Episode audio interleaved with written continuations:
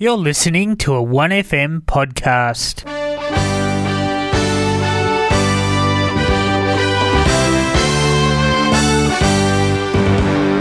We are the pride of Brisbane town. We wear the roll, blue and gold. We will always fight for victory, like the Troy and Bears of old. All for one.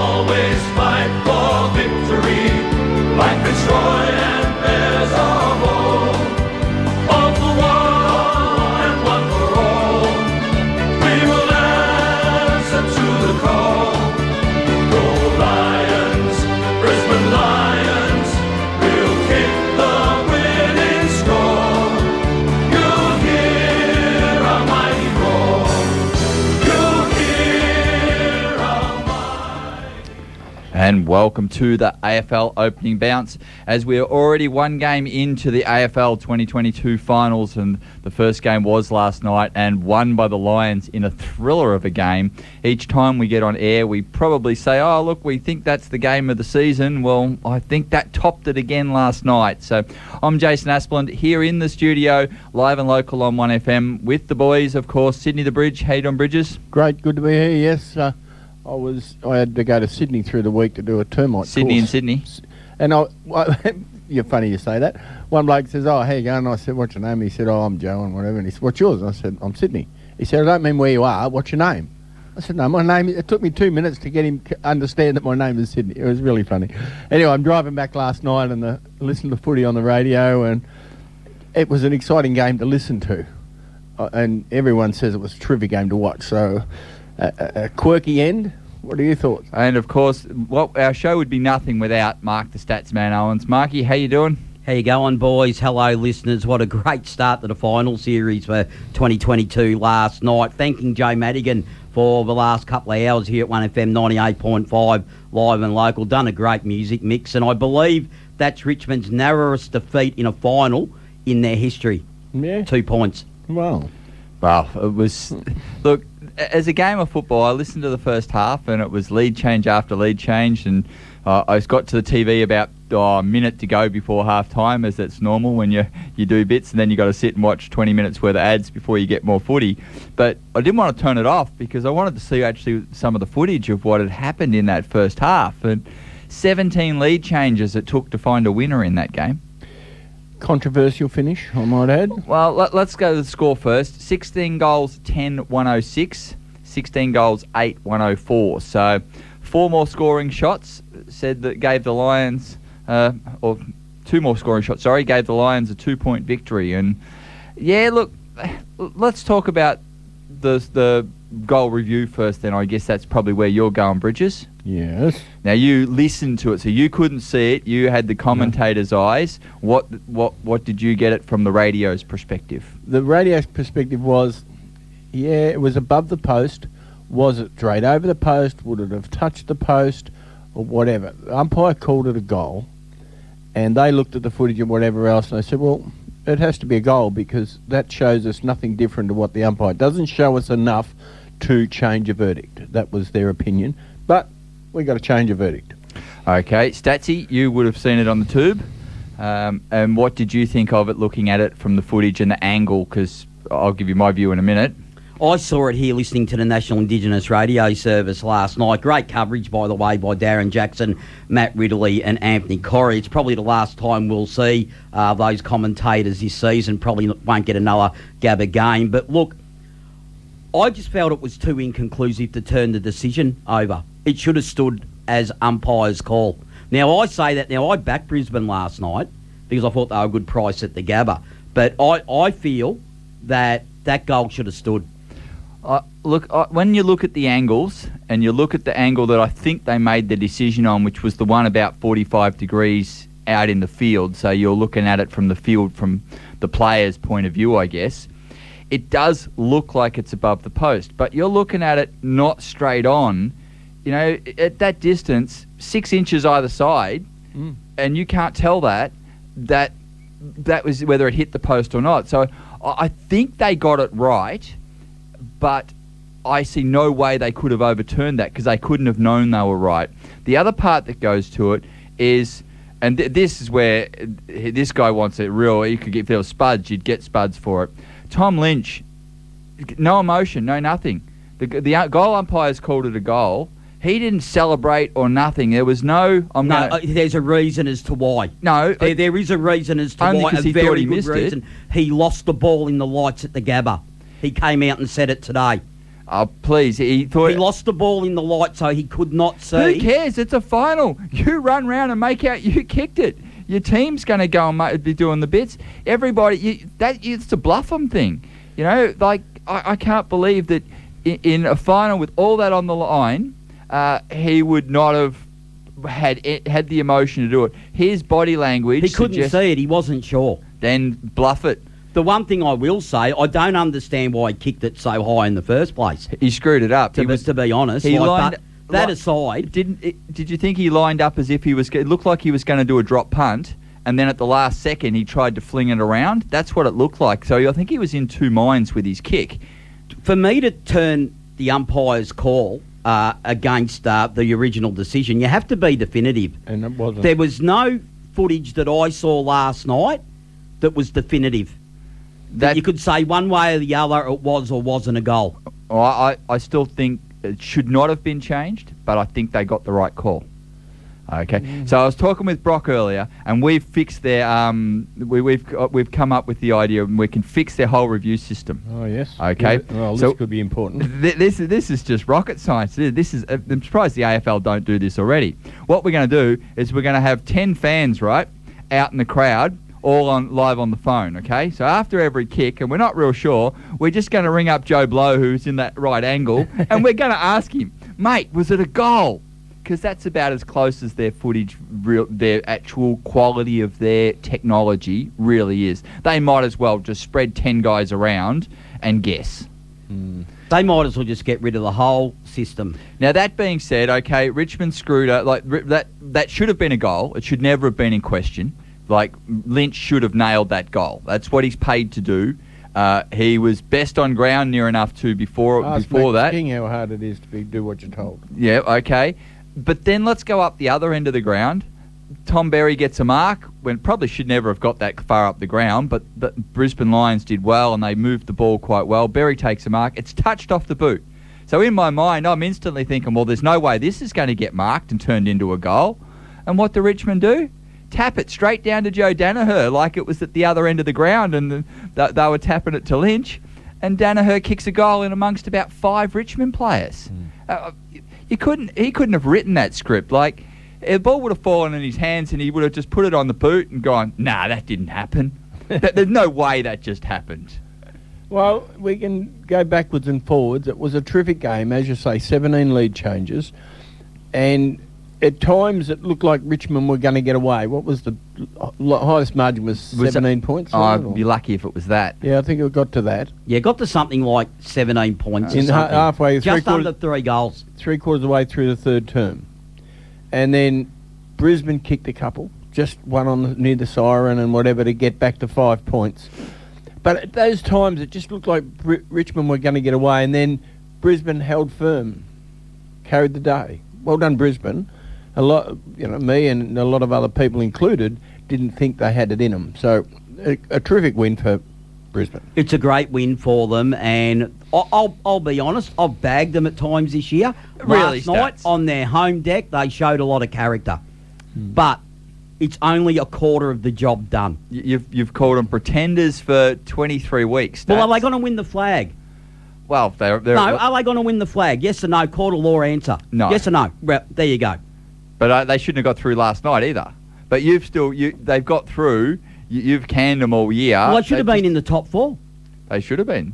Uh, but the Tigers were playing good enough footy that they should have got through last night too, but they didn't. Yeah, and they were very did, lucky that Prestia went off at half-time. Did the right team what win? What about Igoska going off in yeah, the first and they five lost, minutes? and they lost McEnany. Look, like, and, and McStay went into the ruck, and, and that ended up being a godsend. And although he lost the hit-outs to Nankervis, he was contesting around the ground. I thought he played a brilliant role and McStay got, last went forward night. off of Nankervis kicked a goal, so I thought McStay was pretty handy. I, I think that they did well against him. Like, Nankervis still got twenty-six touches um, and forty-one hit-outs. But he only got three hundred fifty metres gain, so he didn't get a real lot of use it's with the boot. It's not a ruckman's job no, to get metres gain. But uh, fourteen kicks, though, at twelve handballs. But he contested handballs. And they won the clearances because of his contesting work in that ruck. But if we look at McStay, he's got tw- uh, twenty-three touches. He kicked a goal. Well, that's a big, and big enough thing on its own. And he's still got ten hit-outs himself and three hundred metres, so six tackles for McStay. So he, he did well. Uh, look, it was... an interesting game with that because, yeah, being down your ruckman five minutes into the game or thereabouts, mm. that's a bit, when they had no backup ruckman, and the game before against Melbourne, the the ba- the, the sub was their ruckman. Was the ruckman, and that would have worked fine, but this time, no, they wouldn't. No, so they had to play Danaher and McStay in the in there the whole time. Now, Danaher was kept pretty quiet until it, it counted. There was a lot of... Brock said he's in a few uh, Brisbane groups, and uh, they'd already packed his bags and shipped him off to the Bahamas because they, they were done with him. And then by the end, apparently, the comment was, well, that post didn't age well. That's what Brock was telling me there. So the, the fans were not supportive of him, but, gee, he was in the right spot at the right time when it mattered, and Brisbane make another game. Lockie Neal not being tagged last night had I the ball on a string. Understand that. Yeah, but that's the way Richmond play, though. They don't oh. often tag players, but he tore it up last night. thirty-nine disposals, nine score involvements, and uh, he was getting a lot of clearances out of that midfield, and he just... Uh, it's probably one of the better finals games I've seen an individual play, albeit at times uh, Myron Pickett rolled into him at the stoppage. They pretty much let him do his own thing. And, I, like, okay, they don't tag, but when a guy's cutting you up like Neil was, why would you not say, uh, tighten up a bit on him, don't let him run free? You know, like, you've got to do something to stop a player that's cutting you to ribbons. And if you don't, then that's a failure in coaching theory.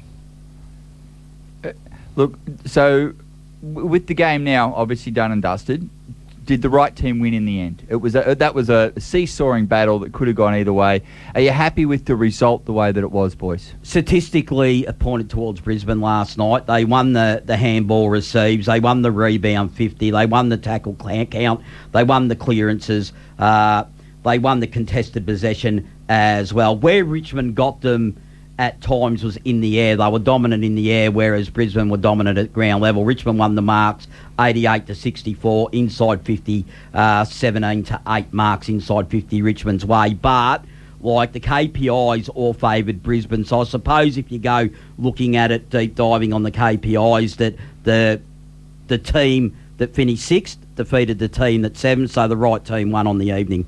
No, yeah, I'm not sure. I, I, I've no... real theory on who should have won it. If, if Richmond won, I'd have said fine. Uh, Brisbane won, fine, um, because it was that seesaw. seventeen lead changes means both were. It just depended on who happened to be in front when the final siren went. Um, I think the Tigers have got to be disappointed with the way that they finished the last two minutes. Lynch missing. Again. Yeah, Lynch missing and knocking that ball to Danaher. Like, all they had to do was knock it through for a point, and they're in the gra- they're in the next final. Um, so, look, boys... That's we, a failure, you're right. That, that was a, a poor failure. So, well, I've come up with a bit, right? We've got our superstars and our bits and pieces, but let's roll through the finals. And I'm going to give... I've done t- last night's game, and I'm going to give you guys a game each, and we'll... um over, next week, we'll hear some superstars, and we'll we'll end up with a final superstar. Um, bit cruel to have a final spud because that's probably going to be the, the poor guy that makes loses the grand on. final and loses because he's played four games, but a superstar. So I don't know who you are, but you must be some kind of superstar. All right, so now this was tough because it was I was on some of the Tigers players because they were really good. I was on some of the Lions players because they were really good. I thought Jack Rewalt's two goals in the, that later stages of the game with just pure class, mm. uh, absolute class. I thought Lynch was in line to to get the, or, or three superstar votes, except he missed that goal. But not only did he miss that goal, he didn't even try and bluff the umpires, through the, the video th- guys through. So, no. Nah. And if they, uh, just on that, if the video guys are going, oh, is that or whatever else, they'd have been seeing Lynch in it and they say, oh, he's walked away, he doesn't think it is. Exactly. So it's a final. It, it leans one way or the other, yeah. Yeah, but Lynch said yeah, today... I, I can follow what Lynch is saying. That he can be saying that and he might be lying. Who knows whether he's telling the truth or not. Right at that time, he needed well, the bluff. What do you mean he's lying? Like, he's in his own head. You're not in his head. He saw the light. Have you ever been on a football field under lights? But he's have got to bluff it. Have you ever been on a football yes, field under lights? But he's got Looking to bluff it. Looking at a ball going in the no, air, mi- coming in and out, in and out, in and out of the lights. You're missing the whole point, Stats. He has to bluff that. Right or wrong, he has to celebrate that goal. Well, he would have looked really silly if he didn't see it and it was a clear point. It was a clear point, but he would have known it was close. So if it's close, well, I'm going to celebrate the goal and I'm going to hope for the best. And he would have seen the goal umpire gave the, it gave the signal. Yeah, instead, even when the goal umpire gave the signal, he didn't give any emotion or anything. So they, maybe he was blinded by I, the lights and he took a while I to refocus. He, I think he thought it didn't go through. So anyway, he didn't get it because he didn't bluff. That's why. He, right he's or wrong, not a robot. He's, he's got two seeing eyes of a human being, and when you no. you mesmerised by lights, you you oh, mesmerised by lights. If he doesn't want to play next week, that's his choice. Uh, okay, so one vote goes to Joey Danaher. He got three goals for the game. He got stuck in the ruck a fair bit as well. But just to be lucky enough to be in the right spot at the right time, being the perfect crummer and win the game, that got him a vote. Two final quarter goals out of three. Yep, uh, so that got him a vote. Two votes goes to Charlie Cameron. I thought he, th- the way that th- those couple of goals that he took, one where he had to run through everybody, right spot, right time, but he just knew he was going to do it. He just was there. I, I thought... He gave them that bit of spark that they needed. He didn't have a real lot of the ball, only eleven disposals, but three goals won, and I thought he was really good. And there's only other one one person that could get three votes on a day, and that's Lockie Neal. thirty-nine touches. He had fifteen clearances, and I don't even think that's accurate because, um, in fact, I don't think that's accurate at all because it was fifteen clearances about just early in the th- fourth quarter. So unless he got no clearances at all uh, in the last... Th- bit of the game, which I saw him in, I think he probably got more than that. But thirty-nine touches, twenty-five of them were handballs, but still four hundred fifty metres gained. But it was the, the poise he had in traffic. Mm. It was there was Tigers falling over all around him, and he two steps to the left, two steps to the right, a handball out, and Brisbane were away. I disagree with you on the one and two, but the third one, the the top one, the three votes to Lockie Neal, I agree with. Yeah, look, you could give it to Zach Bailey. You could look at McCluggage. Um, who would you else be bringing up? Well, then? I would have been one to Toby Nankervis in the ruck, who rucked tirelessly and um, won a lot of clearance for Richmond on the evening.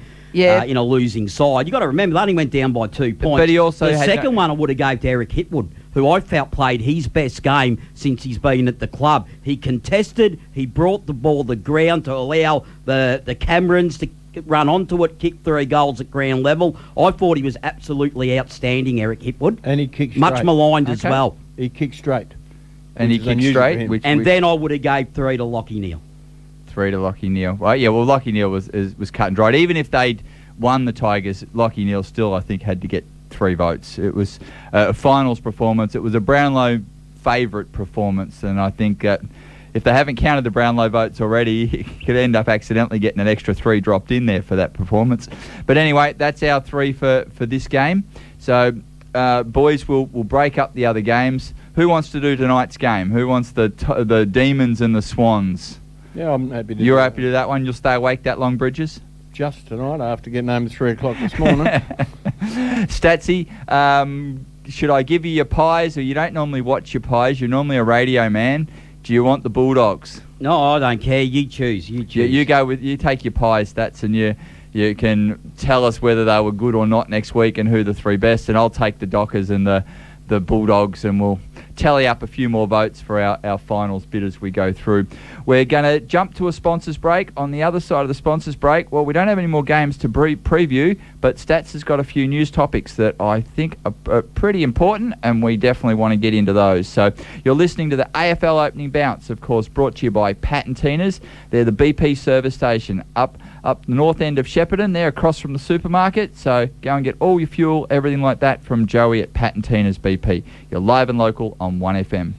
Pat and Tina's B P service station North Shepparton has been serving people living in and visiting our region for now more than fifty years. There's no other place you can still experience driveway service, delivered with a smile, the old-fashioned way. Supplier of B P Ultimate Fuels, they will wash your windows, check under your bonnet and even do your tyres while you wait. Next time you're filling up, do it at Pat and Tina's B P service station, G V Highway, North Shepparton. one F M sponsor. And welcome back to the A F L Opening Bounce. I'll let the up there Kazalies tingle through your spine, as especially if you're a Brisbane Lions fan, still running the high of last night, not much better than that. Or if you're a Melbourne and Sydney supporter gearing up, ready to go, and you're listening to us on the drive down to Melbourne, I know Joey and the crew will be listening to us as they're heading down to the uh, G for tonight's big yeah, game. Oh, he'll be there. There's no doubt about that. He is on his way. So, Statsman, I'll move it over to you for a couple of big topics, uh, and you can throw us uh, throw us what you got. I believe that uh, the Tasmanian decision is going to come Tuesday, I believe, where all the club presidents will meet with the A F L to decide whether Tassie get a licence or not this coming Tuesday, the sixth of September. So is that meaning all the real estates are contacting the Suns players and asking them when they're ready to sell? Yeah, I'm not sure. No, the A F L don't want. The A F L are happy to spend money in the Gold Coast. Yeah. So they don't want it to go to Sid, uh, Tasmania. Tasmania say they don't want a re- replaced club. So, relocated is the word. Uh, they they don't want that. They want to pr- stand on their own. But uh, to me, there's too many unanswered questions yet. Unless the A F L is going to come and answer all of these questions on Tuesday to the presidents. If you were a president, you couldn't say yes or no at the moment. Well, one of the things the A F L, I believe, has said is you got to build a real stadium. Yeah, uh, that's right. That, yeah. That, that's a big sticking point. Ah, uh, but uh, when the Tasmanian government backed up on them for that, it's not such a big issue with the A F L anymore. Uh, they've backed off on that as being the, the deciding factor. Well, if they haven't got a real stadium... Well, it's not a deciding factor, but it is a big factor. When the... two I C of the A F L went down to Tasmania, he said it is a make or break part of the deal. How many can fit in um, Giants' um, phone box? Uh, I think it's about twenty thousand, thereabouts. And how many can fit at Launceston? About ten, twelve? Well, my point is it's irrelevant because they don't turn up in Tasmania. Tasmanians are not sports sports supporters. You can have a cricket, you can have a test match down there and you'll get three thousand people, seven thousand people at a game of footy. It is eleven, pretty cold. Th- Well, right, well, what's going to make it change if they've got their own team? Why are they going to come out then? They don't get much big sport down there, but when they do, the public don't turn up. So if they have do have a team, does that mean that the Hawks and North get shafted and yes. told, yeah, look, boys, you you got to go back to, to Melbourne. We're no longer going to fund, pour all this money into your club anymore? That's what it says, yes. Well, they wouldn't be wanting that happening because whether they like playing down there or not, it, it chunk, puts a big chunk in their bank balance, I'm sure. Well, I believe the franchise, the Jack Jumpers in the basketball, that they uh, got big crowds too. Yeah, because it's not outside, it's not cold. Yeah, but like well, you can go back through any test match, any game of football there, there has not been a decent crowd at one of them. Honestly, they don't turn up. So what's the process then? This well, the next part of that is... Are you saying they don't deserve a side? I'm saying they don't deserve a side, yes. But then how does that grow the game in Tasmania? Well... Because that isn't that the whole gist of this? Is the reason that we've got sides in the Gold Coast, we've got the Giants there, is not because they, they expect them to win football, but they want to lift the profile of the game so that the young kids start playing football instead of cricket, instead of rugby. Well, they... The point I'm getting at here is the A F L blew this back when they started the Giants and the Suns.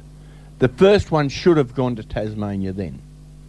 Okay, they're willing to spend these billions of dollars that they are spending on these new clubs, but the A F L is saying, we're not going to spend this money for Tasmania. You, Tasmania, have to front with this money. We're not doing it. And you, and the crowds don't, don't want to go. Well, I haven't up till now, and I don't see what would make it change. The next part is... is so what what decision's going to be made on Tuesday then? Well, this is my question. What is the A F L going to... Now, the next part of my question is this. Half t- Hawks go to Launceston and they get half a crowd. The Kangaroos go to Hobart and get half a crowd. But, and you're also in Tasmania, you've got a, a bit of a war be- like New South Wales, Victoria. You have the North and the South of the island. They don't like each other. So where are you going to play the games? You're going to play half the games in Launceston, I the other no half idea. in, in um, Hobart, or you're going to build a new stadium and build it in between? No, no, I want to get one of the mountains that they've got there, just cut the top off it, and put the stadium right on the top of the mountain. Mm-hmm. There you go. J- just on just on Tuesday, uh, you said what they were going to sort of look at. Yep. Well, I, I believe that the A F L has got a document that they're going to table to all the presidents in relation to the pros and cons of a Tasmanian franchise in the A F L. Well, that means that we're nowhere near a decision in any shape way. That means all they are is they've got the first bit. The clubs then are going to have to go away, have a few board meetings and talk amongst themselves. And I think they've got to get one hundred percent of the clubs on board, don't they, Stats? I don't think so. No, I don't think that's the case. Just majority. And if you have, well, a, I don't think it's that, no. If you bring yeah, I in, think it is. You, I think it's majority. You've got the Google, you said, look, have what, a look. What happens with the draw if you bring in a nineteenth club? Then there's a bye every week. How but, do you... But some teams are going to have two byes. Oh, this is what I'm saying. None of this is, these questions have not been answered, and you cannot make a decision until these questions are answered. So uh, you, you've got to bring in two clubs. Mm. And I'm not sure Australia has the A F L talent to bring in two more well, clubs. Nor- Northern Territory is the next option they're going to look at, but it doesn't have the populace to get to carry a, an A F L team. There's no good going to the... Oh, go- it would be no different than Tasmania, really. Oh, it's not as big as Tasmania, no. There's nowhere near as many no, people. No, but footy's bigger.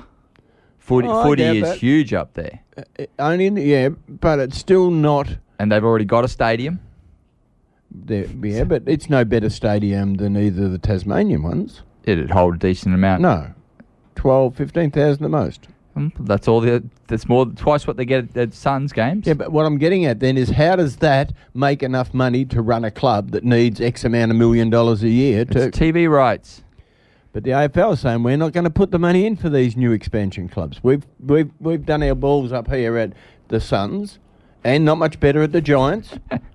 So why are we going to cough up another fifty, a hundred million dollars to each of these expansion clubs? They're saying to the A F L, the Tasmania government, you have to support this. Maybe they should just no. They've sort of said to them, we'll meet you halfway, but we want you to have infrastructure. So we want you to have an A F L standard venue. All right, well, let's park this one till next week because we'll have some information well, I'm next sure week, that it's more than, uh, it's at least seventy-five percent they have to have of presidents. Statsy will have the answer to that yeah, one I, for I'm us. Yeah, we'll know by Tuesday because yeah. we'll know if they've been issued a licence or not on well, Tuesday. Well, no, that, there's no way they'll be issued a licence on Tuesday because if you if they're presenting a document to the clubs, the clubs are then not going to be in a position to vote on that without thought. Well, they should have to take that well, back I, to their I board, wouldn't it? They'll be wanting a decision on Tuesday. Well, you, if I was a, a C E O, you're not getting it off me. I'm going back to talk to my coach. I'm going back to talk to the my... Board, well, your board. My board. Um, I'm going back to talk to the guy who goes and finds me players because, hey, how's this going to affect you? You know, or we're going to have... They're going to get free draft picks. They're going to get this. They're going to get that. We've got another ten years. Well, they're going to get an academy in Tasmania. Yep, we'll have another... So same as... It'll be as rigged as Sydney and Suns and whatever else. It'll be as rigged as that. Well, that only helps Sydney. The others are too silly to take advantage of it, really. Well, it's helped the Suns, hasn't it? They've never played finals. That's what that, I mean. No, but they have so, still got the talent in the door. They haven't progressed with the talent they've got in the door. That's the problem at the Suns. That, that's another whole story. So there'll be no decision next week, but there will be... We'll know what the A F L's... offering next week. And is the A F L coming out and saying to the other eighteen presidents, you have to vote for this. We've decided it's true. You have to vote for this. No, I don't believe so. I believe they're going to table a report and then they're going to leave it in the hands of the clubs. That'll depend on how much money they're going to give the clubs to, to survive with it. But the clubs well, are going to be going... Well, they've already given North Melbourne, St Kilda and whatever, Footscray, they've already given those X amount of million dollars now. You don't tell me they don't have the right to say what they well, that, vote. That's the bit that they'll work on. Uh, I, I want to throw one out there, and I don't want to talk so much about the thing itself. I want to talk about the timing and how poor quality the media is. In fact, I, I reckon we could nearly... I'm just going to pull this up. Um, just give me one second. They took one look at me and said, oh, my God, get a haircut and get a real job. All right, I, w- I want to haircut this because it, it does bug me, and I want to talk about the Dusty video. that's got floated out and put out in the public and that, which is, turns out it's at least five years old. Now, Dusty was a colourful character five years ago, and he's done. He's he's got in trouble for that. He's done his time. But the day before they play their biggest game of the year, Dusty's coming back from injury. That surfaces out in the media of that age. Now, surely the media have to have some tact in the bits, and the A F L should be responsible in saying, nah, look, that's old news. You can't publish that. Like, how can... It's irrelevant what's on that video. It's years old. It's not current. And Dusty has already copped some whacks for things that he did in the past, and he's pretty much changed his ways, and we haven't seen Dusty do anything stupid for quite a while. So why should that be brought back up for Richmond, for Dusty, all of that, the day before their biggest game of the year? You're right. It's a disgraceful thing to bring up. It normally and happens to West Coast. There was no charges laid. There was no sign of... Of, of a criminal activity here, so that what's to why bring it up? Why bring it up? They normally do it to West Coast, uh, whether and if they can't find anything West Coast, they bring up a Ben Cousins story and publish that. It's like they're just trying to tarnish the name, the reporters, to sell a few newspapers or something, instead of actually going and finding a story about well, what's happening. You don't buy nobody buys newspapers. You know, they put it up another fifty cents, a, uh, another fifty cents a day extra. I haven't bought a paper for two years. Well, you've got an iPad now, Bridges. It's good to see. Yeah, but I, I, I refused. I stopped. That's it. I said, you put it up again too long. And then again a month ago, they put up fifty cents again. So the newspapers have priced themselves out of the world. Uh, how would you know it's gone up fifty cents? Oh, on the iPad, I, I looked at it and it came up and it was a news item and it said that pri- the paper's putting up fifty ah, cents. Ah, okay. All right. So I was going to say, what, you, you were in the news agent? So anyway, look, like these stories that pop out every year in finals and they pick on a certain few teams. And Collingwood usually cop one. There's probably one that'll come out tonight or something about Collingwood, to go his next event or something like that. It, it, they just do it every year, right at the time when clubs have got their focus on, and it distracts them. It shouldn't be allowed. That's my haircut for today. Yeah, look, I... I, I agree with you in relation to the media. They're just going to go after anything that's half sensationalistic, and they're going to run with it, because that's what they are, and that's what they do. Particularly the the Herald Sun now has gone down that model of uh, like the English press, for example, just gone to that Hot, yeah. real level. Look, um, th- it's under an investigation at the moment, so let's see what comes of that. Well, I have an issue to bring up. Oh, you've got an issue? Oh, okay. Oh, just, it's a little one, I know, but it does bug me a bit. I umpired for thirty-five years, and let's say a team has kicked a point. Okay, the fullback or whoever's kicking in grabs the ball and runs back out. Up until a couple of years ago when they changed the rule, of course, none of these crazy rule changes. Up until then, if you were the fullback kicking out and you stepped on the line, what would happen, Stats? The umpire would blow his whistle and come in and say, you are now the li- out of the square and it's a ball up. Yeah, and what's your point? Okay, now though, you, you can play on out of the square. But you can run around and put your foot on the line wherever you like and whatever until you step out of it now. So the rule has changed there as well. It's not, the line is not part of being out of bounds.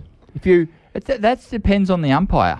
No, they have not blown it ever once. I've never once heard, heard them blow it. Seen it quite quite not, often. No, that they, that they've said you've stepped over that line. No, no. Or called play they on. They call play on when they step on it. When no, they have not. They do not call step play on if you step on the you line. You have you have can definitive proof watch, of this. I've been watching it all season. It's bugged me all season because what?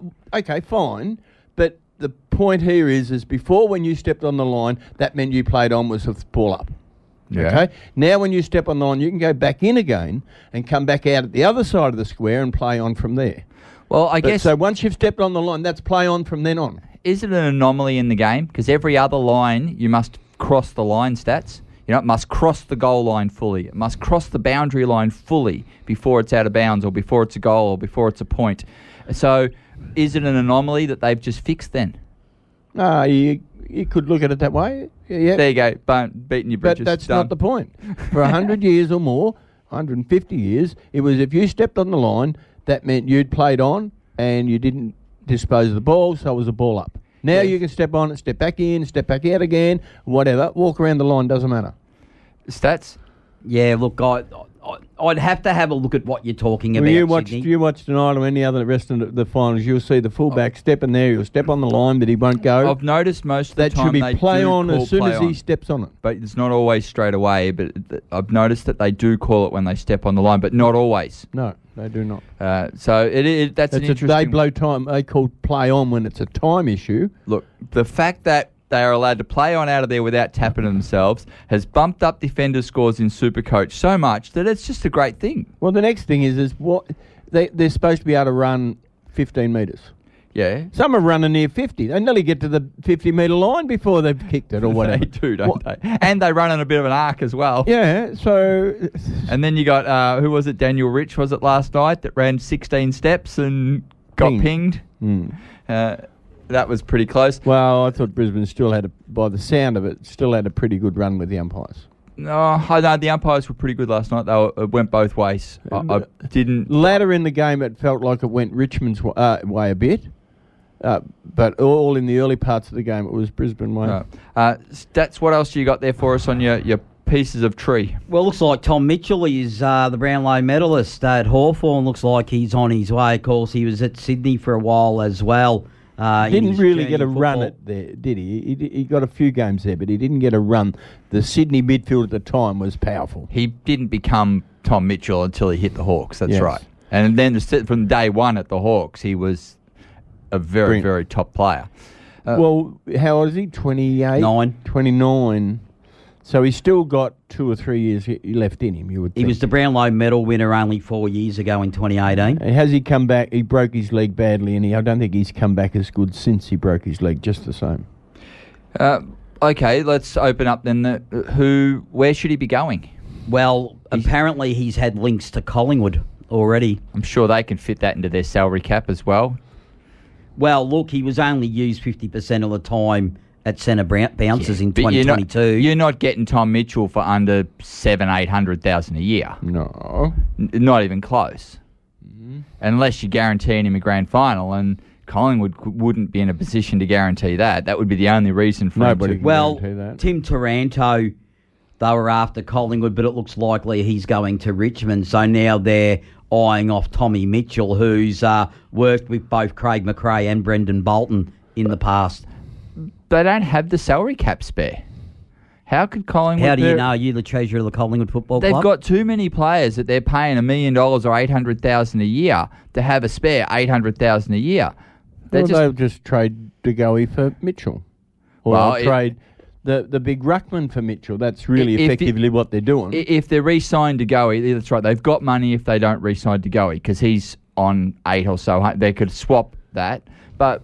You know, De Goey's not been too bad lately. I mean, been really good. He's I pulled thought. his head in. He seems to want to play football. Uh, I, I, you'd have to now consider, do, do, does he get that contract? I I think in the oh, end... There's two years been offered on the table. No, didn't they pull that? No, no. It's, it's been back re-offered. On. Oh, they re-offered it. Okay, yep. yep. So if they... If but he they, won't get as much money at Collingwood as he would, say, St Kilda or whatever. No, he'll probably only get four, five... No, he's more than that. He'll get seven at Collingwood. The, the likelihood Six, the likelihood is looking like he'll stay. Yeah, I agree. Well, I can't see... Anyway, if he stays, I can't see how Tom Mitchell could fit into a salary cap. There's just there's just too many superstars on that list that have got to be getting paid. We've got a million-dollar ruckman that's supposed to be going to Melbourne. Yes, but they're going to trade him for uh, in the end for Rory Lobb, who you're not going to get Lobb for under eight hundred thousand dollars. No. So I that, don't think... Uh, Lobb, I think, will in the end will and, end up And Melbourne Bulldogs. don't have one point two mil to pay uh, Grundy anyway, because otherwise they would have given it to Jackson to keep Jackson. Yeah. So... That the, the Collingwood are going to have to again cough that. Collingwood are still paying a few hundred thousand for Treloar every year. How much are you paying their stats? Three hundred thousand? Yeah, it's something like that. So half of that comes off your salary cap. I think it's only half. So if they pay three hundred thousand, that's one fifty off the salary cap. Mm. So that's a little, you know. But I just, uh, who else could the, look? Who else realistically could afford them? Let's look at that. Um, no, who the, could the afford Saint, that? The Saints could. Essendon could. Um, they got plenty of money. West Coast could. Yes, um, but he he wouldn't. I don't think he'd fit West Coast demographic in the fact that they've they're, already they're got to go to a younger. Yeah, they've yeah. already got too they're, many. They're going to go so. back through the draft, I reckon, and they're going to uh, blood some kids. I think that's where they're and going. Would would, th- would he be? Ha- would he leave Melbourne? Oh, is it, he a Melbourne? Do you know if he's a Melbourne yeah, boy? He stats, yes. He is? yeah, he, he yeah. is. But he, he did play up at Sydney, and no, um, but he got drafted to Sydney, so that yeah, wasn't he got by drafted choice. to Sydney. That's and, right, and yeah. then he bought his way back to Melbourne. So and then I think Hawthorn gave up pick fourteen for him in twenty sixteen. So if we look at the Melbourne clubs, then uh, where what does that leave us? Well, that we've got Essendon that could use him. They they've got a lack of. Uh, grunt and get in there and get the ball at Essendon. They've got a few outside and they've flyers. Got plenty of young players, so they've probably got spare salary cap to pay for it. Mm. Uh, Geelong to, always find a way, so you could never write Geelong off as a home. To me, to me, no matter what, I, I look. I'll be honest. I think you're going to pay overs anyway because, look, I, look. I watched him. I went down to the Richmond Hawthorn game, uh, the second last game of the season on the Sunday, and to me, he just ran around in circles and just. Got a lot of little dinky handballs here, there, and everywhere, and he's not the Brownlow I've, medalist. I've, I've never been. I've, I've never been a massive fan of Tom Mitchell. Oh, the, his Brownlow been. year though, he was different. He was brilliant that year. There was no doubt about it. He actually kicked goals that year. He moved the ball better. He didn't just do that dicky little passes around that he's gone back to now. This is the Mitchell what went to Hawthorn. And then they straightened him out. Then he won a Brownlow Medal. Well, yeah, I made my views but on this. But he unfortunately broke his leg and now he's gone back to where he was. Oh, I made my views on this two years ago. I felt Hawthorn should have moved him on yeah, two years agree. ago where, where he did have a bit of currency. Absolutely. And I think that's why he's not not looking like Tom Mitchell now is because the club has already replaced his role. They've already... They've done it with other players at... at Uh, Hawthorn this yeah. year and deliberately pulled players from positions, pulled p- put kids in spots where they need to be. Their their their, their youth process is already underway, so he's already been pulled out. The reason he's running around, he's a bit like Nat Fyfe. Other people have got his job. You know, I can see like a Geelong picking him up. Geelong, oh, Carlton seemed to magically be able to fit everyone into their salary cap, so why couldn't they I'd find an extra? I'd love to look at the books at, at At Carlton. I'd really love to yeah, see how how many happens. Of them are on two hundred thousand a year with uh, two million dollar sponsorship contracts. I don't know, but there's some. They've brought a power of quality in, and they've got some good big players, big name players there that have got to be on big money. And I just wonder how you balance that. I think there's a there's with all clubs, there's got to be a lot of this. Uh, well, look, we know you're worth eight hundred, but we've only got four hundred. But I got this sponsor that'll give you six hundred. Mm. So you can have a million, but you're just only on four hundred from us. Yeah, the A F L do are supposed to cover that oh, pretty please. heavily. The A F L only have an issue if the club organises it. So you can make a phone call and do a few things quietly behind the scenes, and then the other sponsor just happens to call him and happens to offer the deal. You can get around that. Yeah.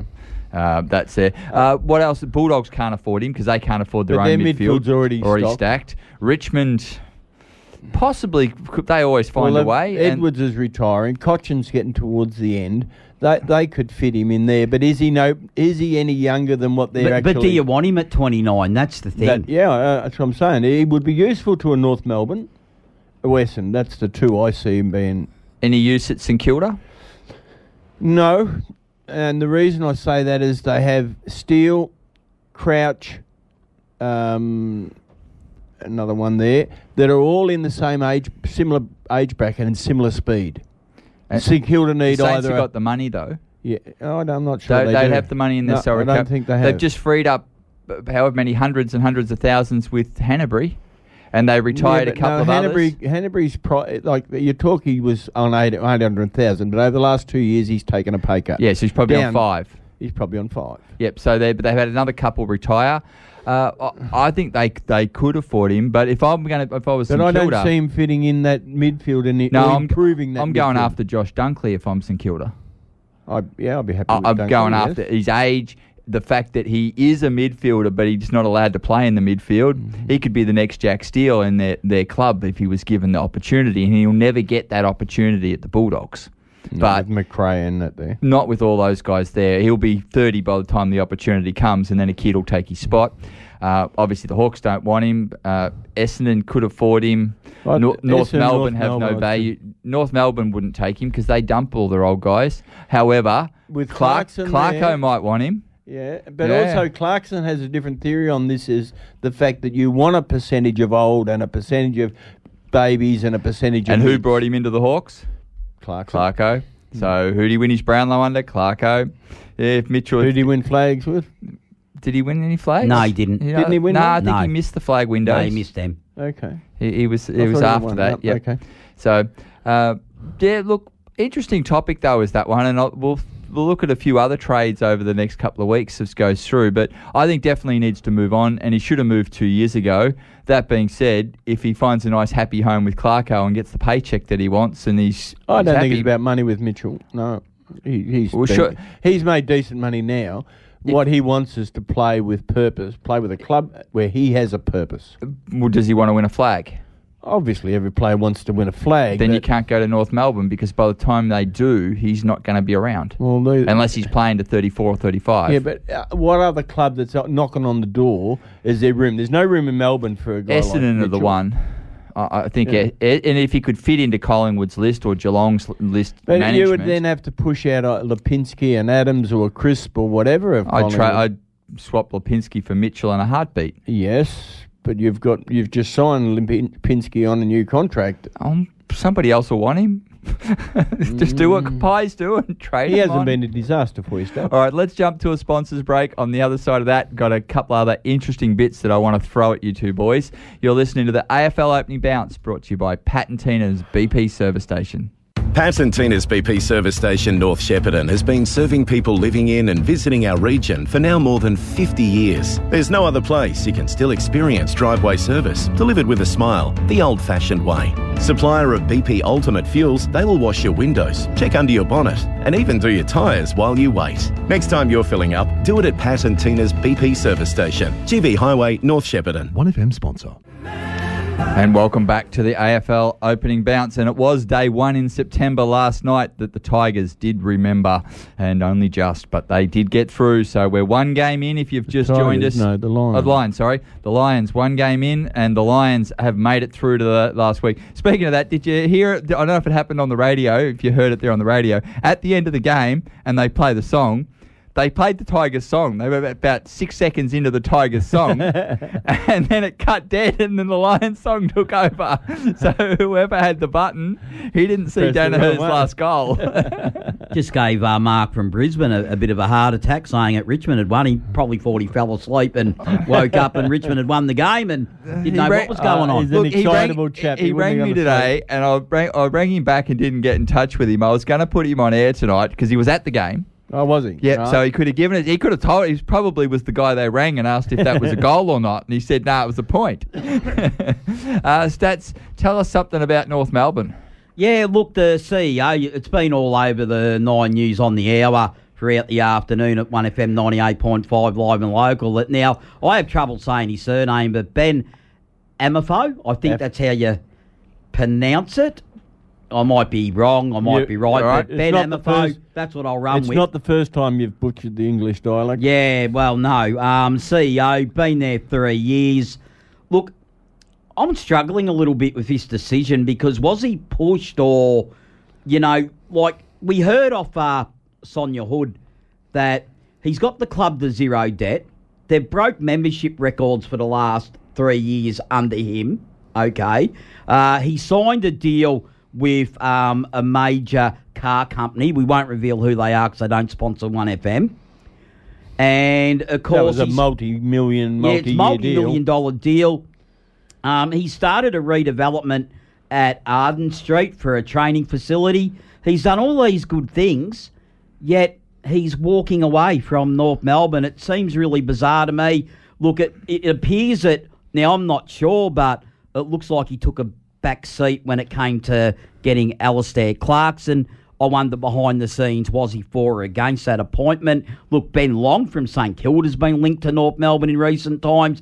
Brad Hill's been linked to... You uh, can't have Long, you can have Hill. Well, they want oh, both do, of them. If I have to give both to get rid of Hill, I'll do the deal. No, Long's good. No, if, oh, I can replace Long, so no, I don't want to pay Hill. Play, replace the... I can, I can have Dunkley and Tom Mitchell for Hill's money almost. Mm.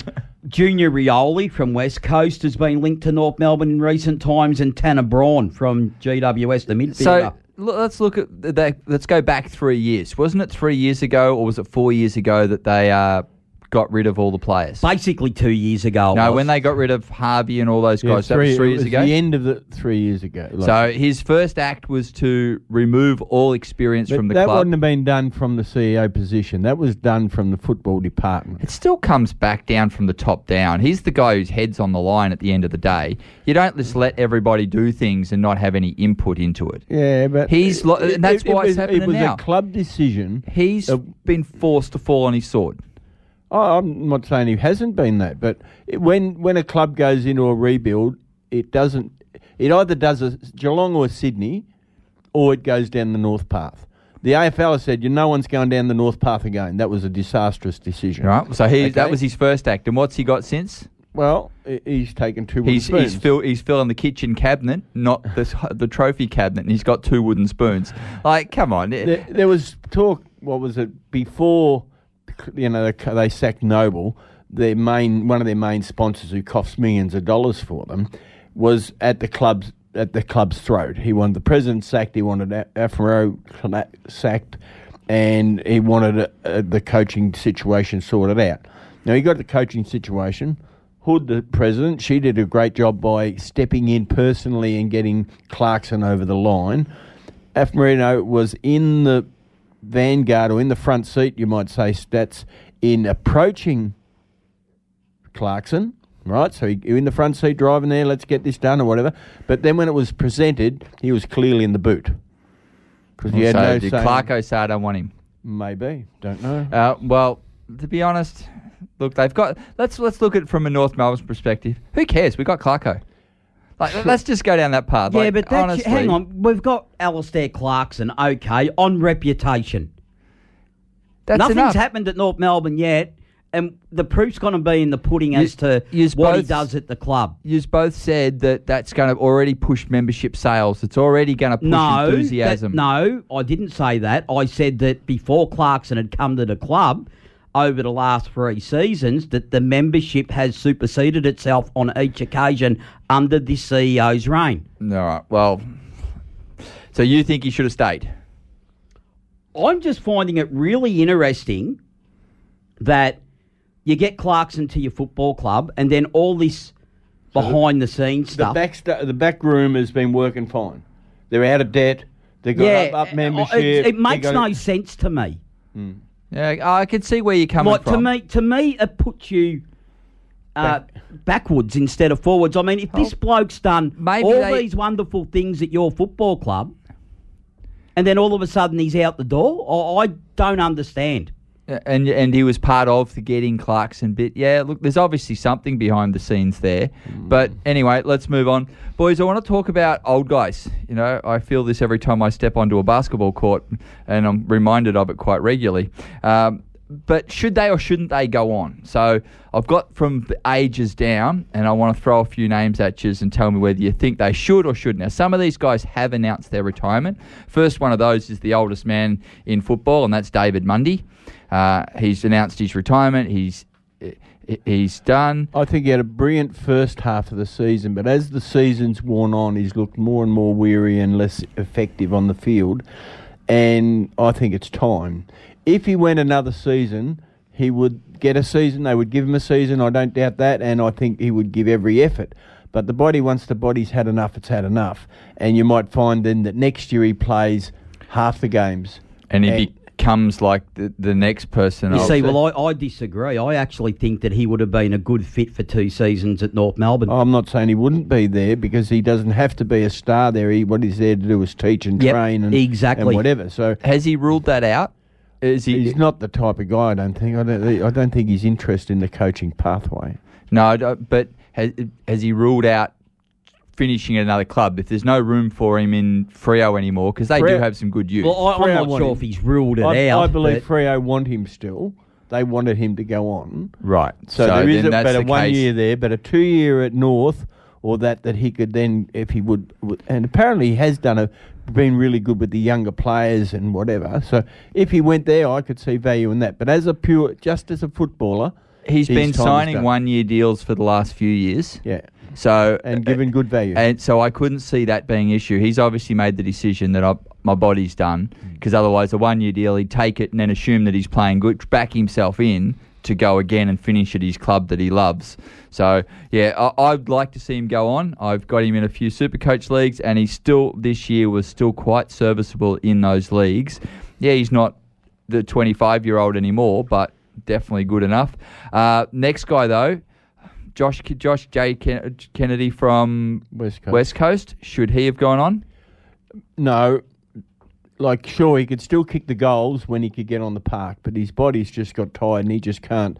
He just cannot get up to enough games. So he's thirty-five, so we drop yeah. back a couple of years. He's only yeah, old, he's he, not he ancient. He just can't get up to a, a regular number of games. Oh, I agree with Sydney. I actually felt that he really shouldn't have gone around this year, but anyway. I thought he, he was still, kicked, still good. Look, he was okay, but like yeah. I, I just felt that maybe he should have retired a year ago. Uh, no, I think he could still go on further again, but not at West Coast. No, I don't. And, I, and he's not going to change. I just don't see him wanting to mm. switch clubs. So, and he's definitely not getting a, a job across the road. No, so, I don't want him. No. So he would have to go to another club. So no, uh, Steph Martin.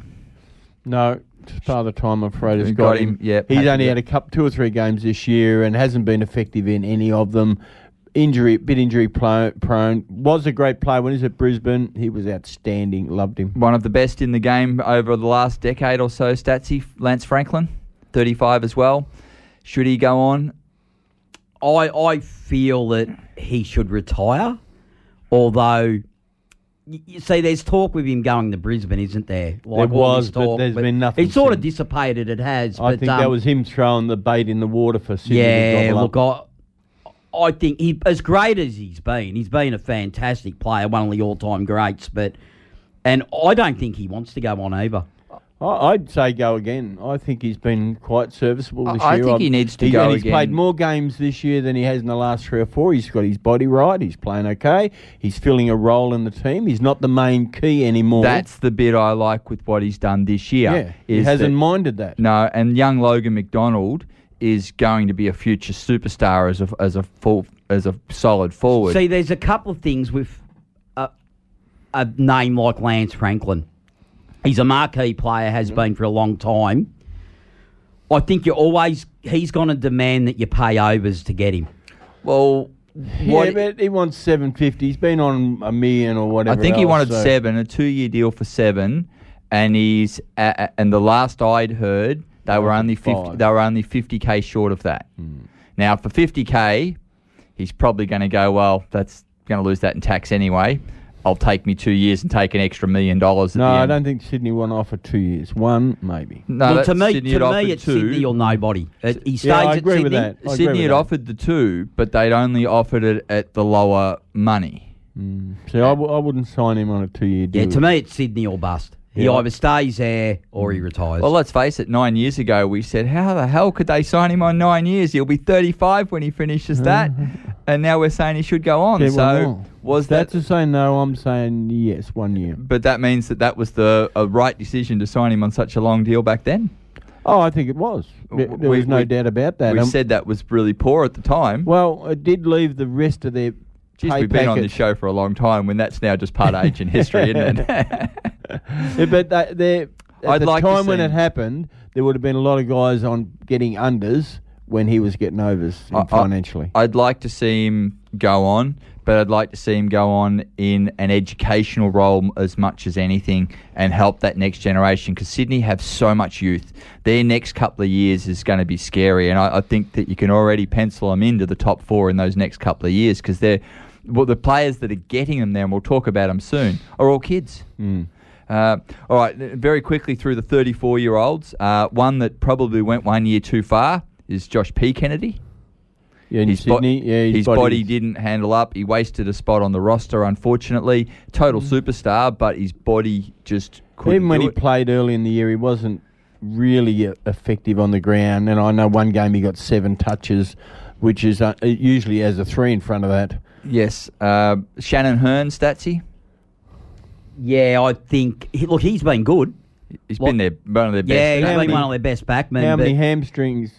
And that, and that's Shuey's not a backman. Shuey's a midfielder. No, Shannon Hearn. Oh, Hearn, sorry. No, I give him one more. Yeah, I definitely want him going. Uh, yeah, I, I'd call time on Hearn. Possibly the best Collingwood player ever, Pendles? Staying at Collingwood, yes. I can't see him at any other club. No, definitely can't see him moving clubs. Um, and I believe Collingwood will let him stay there till the day that he wants to fall out of a forward pocket. Yeah, I, I think there's still a year left in Pendles. Yeah, I still think there's one year. He, he, he's waned this year it. compared to last year, but he has still been effective enough at times he's to help altered win his games. Role. So he's still winning games for Collingwood. I think what also happened there was his role was going to be half, uh, half, uh, half back flank. And Dacos come on the scene and pushed him out. and pushed him out straight away, so he got tossed back in the midfield. Um, so maybe he can go on the other halfback flank next year. Uh, let's have a look at a couple others quick. Uh, Sean Higgins, I believe he's retired. Sean Higgins, From, I believe. Now, yeah, it, it, Ge- Geelong, moved to Geelong, wasn't successful. Body wasn't up to it. Paddy Ryder. Yes, should have retired, yes. Oh, His body was not standing up. When he was able to get up, it's like Josh Kennedy. When he was up for it, he was great. Yes, but on a consistent basis, he wasn't able to. With no replacement to him, I think the Saints need him. Do you agree, Stats? Yeah, like, um, oh, look, it's his body, I think, like you guys say. Like, um, he's called time on it, so I, yep. I think that's fair. Robbie Gray? No, the last two, no, he's, two years. He's, he's called time and he's done, yeah. He's yeah. One of the best the right captains decision. in history, Joel Selwood? No, uh, Still, almost. I, I think if he retired now, he'd have ten percent... left, that's it. If he goes I, next year, he'll, he'll be lucky to get a game. If Geelong win the flag this year, I, that's what I was about it. to say. If if he if he can get a flag this year, I reckon he will call time. I'd call it if I was him at that point. There's only so many headbands you can wear.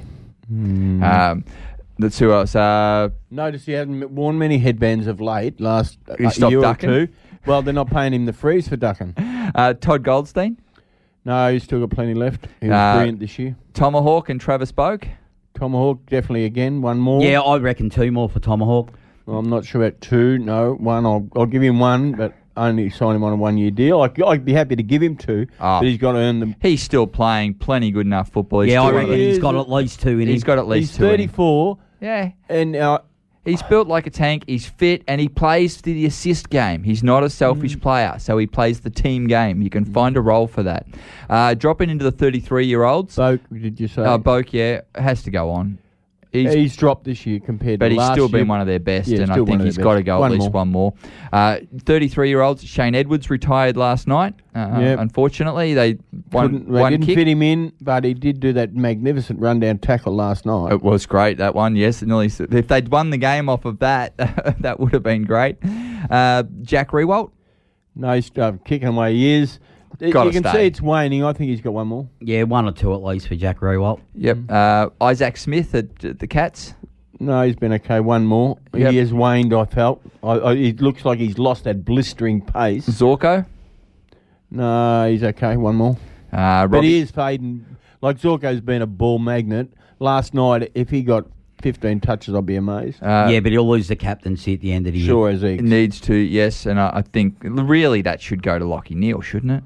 No, I don't think it will. No, I, I, Lockie's not a captain that wants... No, I don't think he wants All right, to be different a subject where we're on out of time. Uh, Mitch Robinson, who gave away a stupid free kick that nearly fifty cost him the game. fifty-metre penalty. Yep, to that young bloke, Sonzi, who dobbed a great goal for a young bloke. No, uh, he won't go again, no. Uh, Ben McAvoy, he's retired. Yep. And it was the right decision. Yeah, good call. Um, and in the thirty-two-year-olds, I'm just going to mention a couple. Um, Patrick Dangerfield. One more. Depending on if he gets a flag, flag or not. not. Yep, flag, and he's out the door too, I reckon. Um, Tex Walker? Mm, um, no, I'd say no. I reckon one more. They have no repla- that their replacements aren't ready. Yeah. So he's still got to stick down that education path as well. And they can slide him into ruck or into other areas if they need to. Uh, Nick Nat?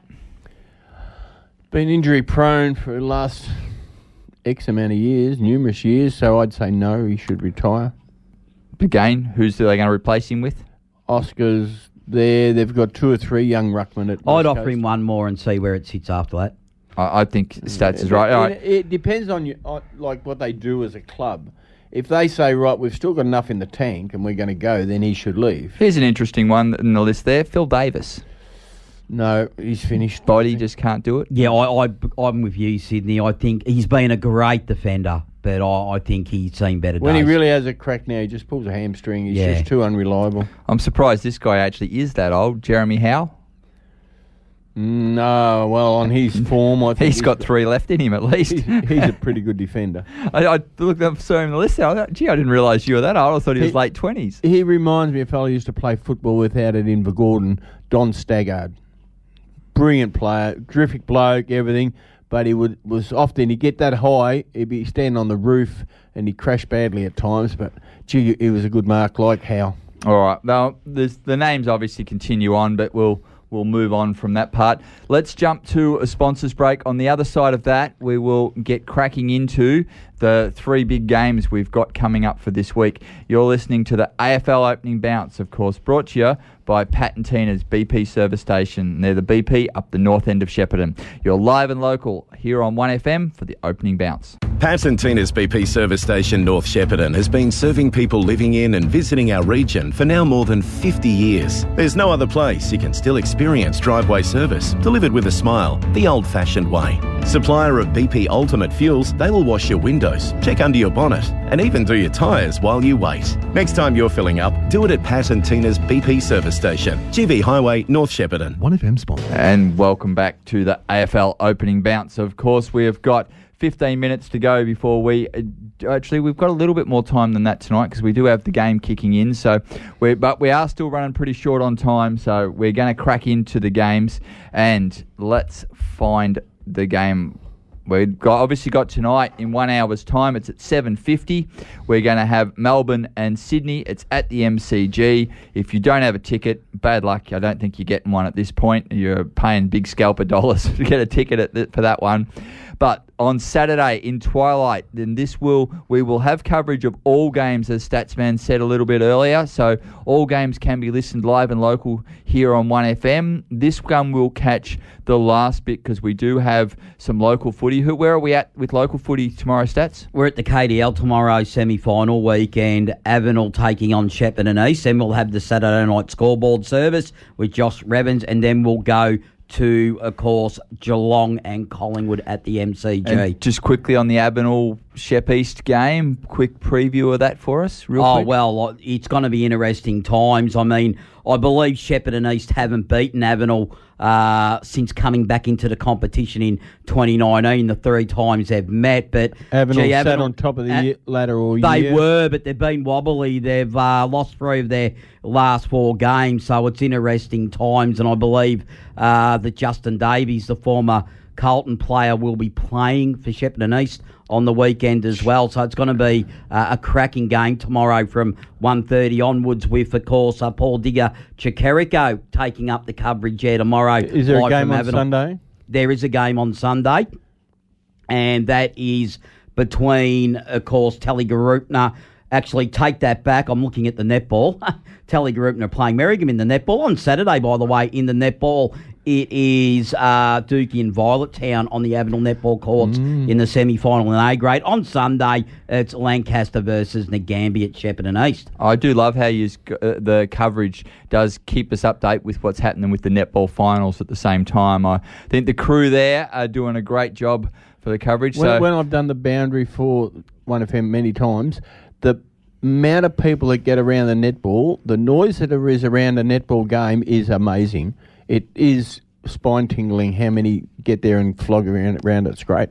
All right, so when we do get off of our local footy, which is we're all going to be excited to be listening to, we will be listening to the Cats and the Pies. This one is also at the M C G. Of course, it is a Cats home game, but since they can't really hold any people much at their ground, their their their second home, as you call it, Stats, is where they're at, and effectively gives Pies a home final from fourth spot.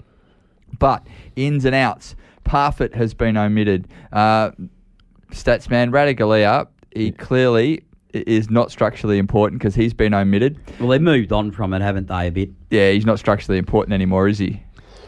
uh, he, he's been playing back since he came in. It didn't look out of place. He's still, been omitted. But they've, um, they've changed their, to be fair, they've changed their game style a lot on when they used to have Radaglia in the team. That's right, because he wasn't structurally important. Segler and Mark O'Connor. So four omissions for the Cats, no injuries there. Jeremy Cameron, Mitch Duncan and Reece Stanley come in. Well, if you're going to bring three guys in into a club, that's not a bad look in. Have your, have your number one ruckman. Mitch Duncan's the star and the guy that, if he had missed that last game, could have been the Coleman Medal winner. Yeah, and he was equal at the Cats for equal number. Across at the Pies, though, they've got a nice in as well too. Uh, young Finlay McRae has moved away, and there'll be plenty more footy coming for him because I like the way he plays. But Taylor Adams comes in for them, for him, so that's good. And Brody Majacek plays the hundredth game as his first uh, as a final. So that's the one there. Stats. What are the odds? And tell us something. Well, Geelong are one dollar thirty-seven. Uh, Collingwood are three dollars twenty. And the line is nineteen and a half currently. Uh, National Indigenous Radio Service, after the Saturday night local scoreboard service with Josh Revens, Barry Denyer, Peter Cardamone and Josh Carter in special comments. So Peter Cardamone, uh, a part of that call team tomorrow night. Love Peter when he does that. Oh, he's a pretty good um, real estate agent for you too. Bit of a Pies man though, so he'll be he'll no doubt be having in his own mind. Uh, Not forgetting we're going to the coverage as soon as the local football Saturday night scoreboard service so, ends with Josh Revens. So this game's at four thirty-five, so you're probably going to get there for the second half. Yeah, basically. Okay. Yeah. Well, interesting there. Uh, Segler hasn't been too bad for the Cats, and they've brought Stanley in in place of him. So it'll be interesting to see who the sub is going to be. Not that we'll know that yet, but you look at the Geelong team, it has performed beautifully all season. It's had a, a couple of losses were early in the year. What are they on, a eleven, twelve game winning streak? Uh, I think I think twelve now. Yep. Uh, and the sub, I believe, will be Jake Collard-Ashney. It'll be either him or Zach Guthrie. Uh, Parfitt would be a fair sub. Parfitt's listed on the field. He's submitted. Oh, Parfitt's submitted. Yeah, the, the sub, I we get one extra, don't we? Yep, I was looking at who was there as we go through. What about Menangola? Uh, He's listed as emergency. So the another one. Gee, they've got a, a, a raft of good players not in the team. We talk about um, people retiring. Some of these guys would be hoping for a few retirements. Yeah, they would be. Menangola, yeah. Mark O'Connor, Parfitt and Segler are the emergencies for the Cats. And Bianco, Kruger, Brown and Finlay McRae for the Pies. Uh, I'd love to see Kruger come back in there. He's a monster. He is. Duncan, Mitch Duncan, Jack Henry, Tom Stewart, that half-back line is solid. Uh, you're right earlier, or the last week, when you said Tom Stewart hasn't quite found that blistering form since the suspension, but, geez, handy. On the in the centres, you've got Isaac Smith, who still runs, still can kick a goal or two. Joel Smith, Selwood, yeah, like last year they tried playing him out of the midfield or whatever, and he just wasn't any good. So they've got to put him back in there. They've got to play him there. He'll start the game on the bench as he usually does and then come in when the sting's out of the game. Max Holmes, okay. Young bloke, does all right. Brad Close, Jeremy Cameron, Brian Mears on that half-forward line. Cameron, nice. He runs up and down the field. Like, he, he does a lot. I hope that the hamstring stands up. Last year did three. This year it's the first one. And if I was Collingwood, I'd fully test him out.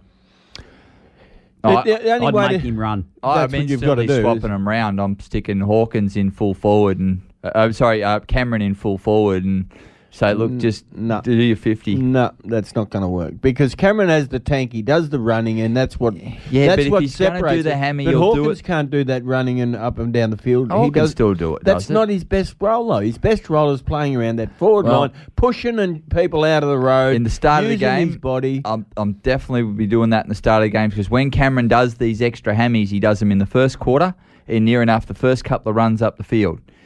Give him an ease into the game. Don't make him have to run too hard before his body's warmed up. Followers for the Cats is Stanley, who's back in after slight injury. Bleakhavs as a ruck rover. All Australian ruck rover. Yep, and the big danger. And the danger's found a bit of form, I think, of Ladysmith looking pro- quite good. Interchange, Zach Guthrie, he's a he's a kid-looking boy, isn't he? You know, he's just, his body's filling out, though. I know, and he, he's played probably eighteen games this year. So he's fa- he stood up at the start of the season. Brocky, our only Fremantle supporter, said, "What's this young Zach Guthrie? He was very good in the practice matches, and it's carried through the season." Uh, Collar Dashney, Cam Guthrie, and Tom Atkins are on the bench. Have a look over at the Pies there. Maynard, Darcy Moore, Jeremy Howe. That's a terrific full-back line. I, I think Maynard gives you the strength. Darcy Moore gives you the talent. And with Jeremy Howe, you've got the marking power and the cut-off there. Half-back line, you've got Jack Crisp. You know, he, he's a class act, isn't he? he? He really is a class act. What'd you get him from Brisbane originally? Hasn't missed a uh, game. I don't think he's missed a game since he came to the Pies. Taylor Adams back in will be nice. Oh, no, sorry, I missed a line. Uh, Nathan Murphy and Pendles at half-back line. So that's a good half-back line, even though the Dacos will go back there instead of... Um, well, there's a cloud under Nick Dacos too. Is there? What's his? They've been sort of nursing him throughout the week. Okay, so that's why he's not playing that half-back line, I suppose you could say. in the in the midfield, Noble, he, a couple of years ago, didn't think he was going to make it, but this year he's been good. He tackles hard, runs hard, good on him. Adams back in there is terrific. Quainer, he's really a backman, not a wingman, but he does fill the role and he has a crack. So I like that. Uh, Jamie Elliott. Now, just a thing, ladies and gentlemen out there listening, Euroa Football Club have got an auction on this weekend. All right, they came this afternoon, picked up half a dozen prints off me, and one of the prints they put up that's going up for auction tomorrow night is a Jamie Elliott print, and it could go for quite a dollar or two. So if you've got an interest in a Jamie Elliott... Especially if he kicks the women winning goal yet again. Yet again. uh, they've got a Dusty Martin, a big Dusty Martin one they've got. They've got a few really good ones coming up for auction tomorrow night at the Euroa Ground. Sorry to... Ca- To get sidetracked. Darcy Cameron, I think you've got a problem at, at the Pies, truthfully. Nick Dacos has hurt his back. Okay. I, I don't think Darcy Cameron's good enough to play first ruck, and I know Mason Cox is not good enough to play your first ruck. If you get rid of Grundy, I, I think you're taking a back seat. If, if you bring in Lobb, Lobb's not a ruckman. No, he can fill in, and these other guys are only fill-ins too. You don't have a number one ruckman. I think they're sold on Cameron. Well, I'm not. He's been serviceable. But Gr- Grundy, is, is Grundy injured, Stats, or is he just refusing to play? No, no, he's injured. That's not what the word is out there. Well... The word is out there that he's had enough. I, I don't buy into words because all those words, how many of them are in the inner sanctum of the Collingwood Football Club? You buy into the fact that he's injured. You've bought well, into one side. Well, he's injured. I mean, he hasn't played for several weeks. I mean, I deal, I deal with facts and what's in front of me. And he hasn't played for how long? But why? Because he's injured. Ooh. Bo McCready there fills in that half-forward line. Full forward, you got Nick Davis is lined up there. He hasn't played there all season, so that's not going to happen. Myercheck, geez, a hit-and-miss guy, isn't he? One week he'll kick you four or five and look a million dollars, and next week he can't touch it. And Josh Dacos has had a terrific year. He, he's actually taken that next step. Who goes to Hawkins? Well, you've got no. You'd send Darcy Moore there. He's the only one big enough and strong enough to to do it. And then I'd probably send Maynard to Cameron. What he, about Murphy? Well, I'm not. I'm not overly. He's big enough to do it, but does he have the experience and the yeah. tank to go with Cameron? Uh, Maynard probably does, but Maynard wants to play that bit loose-ish sort of role. Mm. So I reckon that'll be Jeremy Howell's role. I reckon what'll happen, I reckon you're right, I reckon Maynard will pick up Jeremy Cameron, I reckon Moore will go to Hawkins, and I reckon they'll play Howell as a spare. Yeah, and that's his role because he can come in and take those big, nice marks. We love him taking marks there. So, you know, and that you look at their... The followers, Mason Cox, Jordan Ngowi and Steele Sidebottom. Steele's found a little bit of form again late in the season. Ngowi, neither of those are going to play full minutes in the midfield. So after a couple of years ago having one of the best, if not the best, midfield in the comp, Collingwood, you now have eight or ten bits and pieces. So that's a bit of a concern. Their bench in- is fairly solid too, though. Lipinski, Hoskin, Elliott, both in, in and out of games. Ginnivan, yep, he's a. I think he's an, a coming star. Just tidy up your your stupidity He can play footy. There's no doubt about that. He gets, comes on the ground, kicks two or three goals. He is an absolute little class He's player. Only nineteen. He's yeah. yet to mature.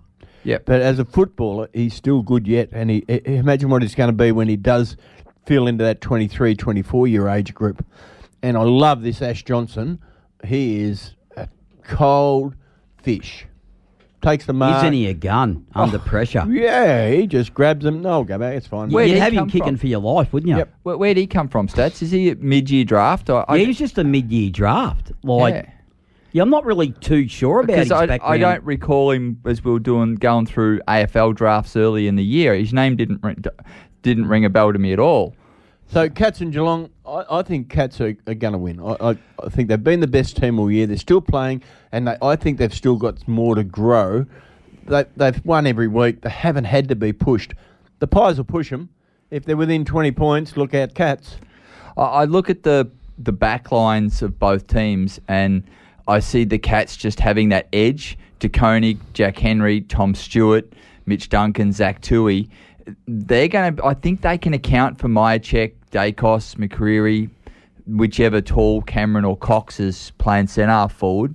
I think they can account for that. And Ash Johnson came out of Sturt in the sample for the mid-year draft.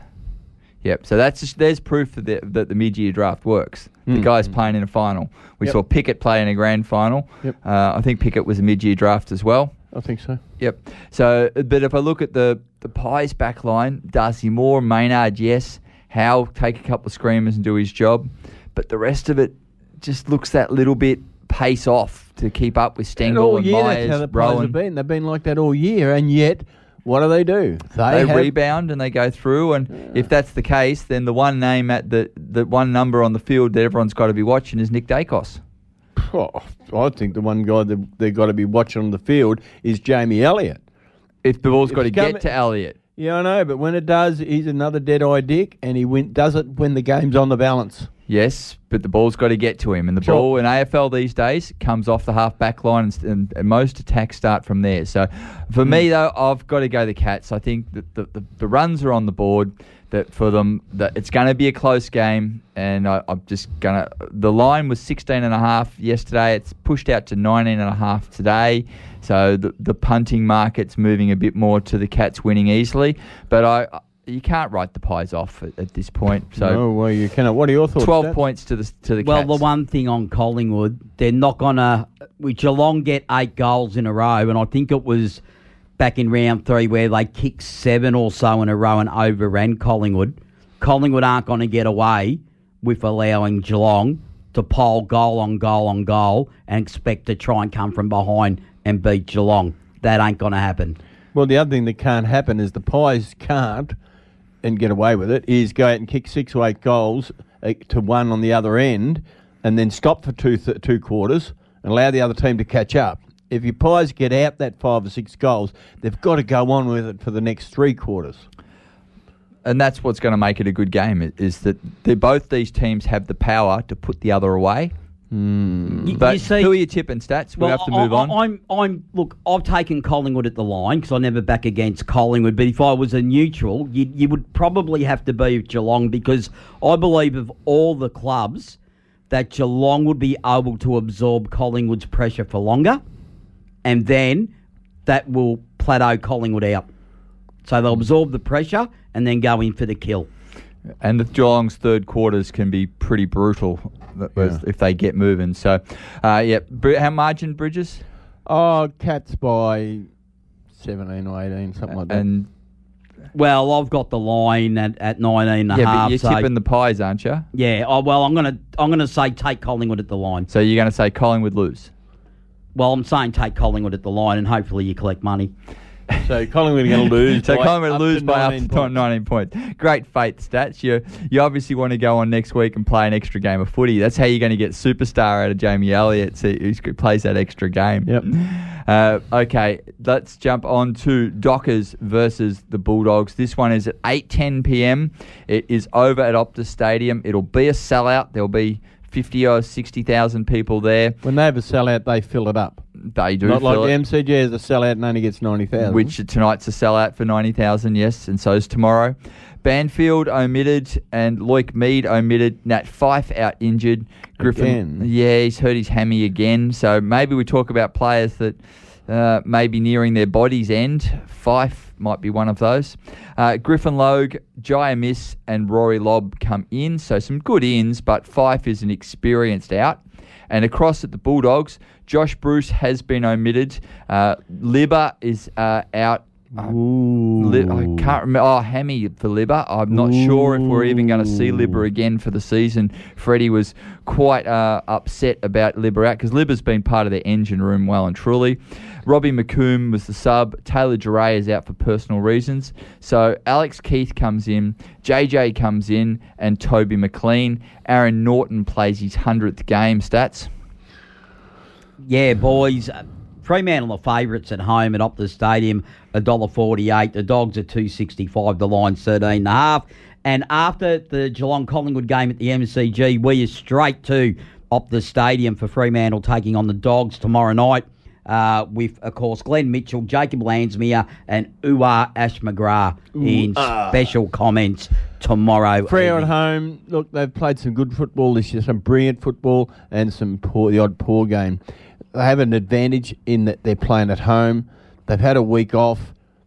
I'm sure they didn't waste that week. They, they would have gone back to looking at early games and saying, what did we do to win? How did we do that? We moved the ball. We used our forwards, big forwards, to take the mark. We used our little guys to come in and uh, and race it through and kick goals. And that's what we really need to do against a big midfield. The Dogs are a midfield. They defence? No. Are they forward? Yeah, they got one guy up there. The rest are pretty average. So the Bulldogs, to beat the Bulldogs, you've got to break even in the midfield. If you break even in the midfield, you don't have to always win it, but you break even in the midfield, your defence will beat their forwards, and your forwards will hang in there against the, the average backs of the, the Dogs. The Dogs are just not quite there this season at all. They've had, I think they've, had, they've made finals, yes, but that's a default of other teams mucking up what they should have won. I think their game style this year is average at the Bull- Bulldogs. So often they handball, handball, handball. And if the other team's half switched on, they don't tackle the handballer. They tackle the handballee. He farms it out to you, Jace. I'll tackle you instead. If I get him, let him handball it. He's not going to run away and kick it on me.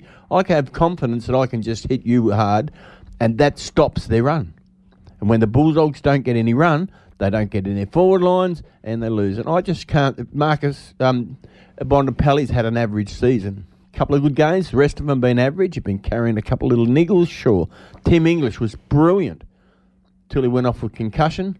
Come back, he's just an average ruckman now. And I cannot see the Dogs going over there to Perth and winning. I just can't see it happening.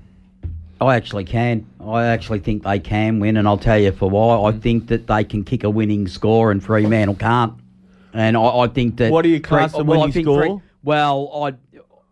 ninety to one hundred.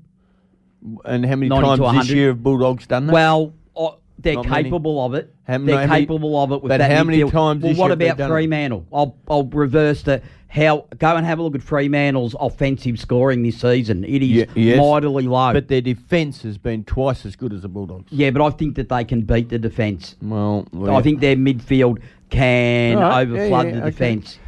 The interesting one I'm looking forward to seeing is how their forward line functions with both Darcy and Jamara Uegelhagen in there. Obviously, beside the existing guys, Cody Waitman and Norton, but Josh Bruce made way for Darcy to go forward.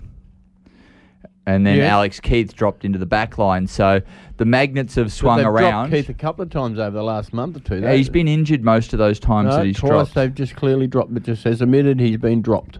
And what's who are their emergencies? Steph Martin, Josh Bruce, Robbie McComb, and Taylor. How can Taylor Duray be the emergency if, if he's, he's out, out for on. personal reasons? Why don't they write omitted and, and and just be truthful with it? That doesn't make any sense. What are your sense. thoughts on the game, Jake? Uh, look, uh, Brocky's already... He's playing next week. He's already... I was talking to Brock earlier. There is no game. It's just straight Fremantle have won it easy. I'm like, Brock, it doesn't work that way, man. It's not in Melbourne. Fremantle have played their best football this year in Melbourne. They've dropped games at home against clubs that were well out of the eight, that were not good enough. And the clubs they've dropped the games on were clubs with decent ball movement through when they get it going.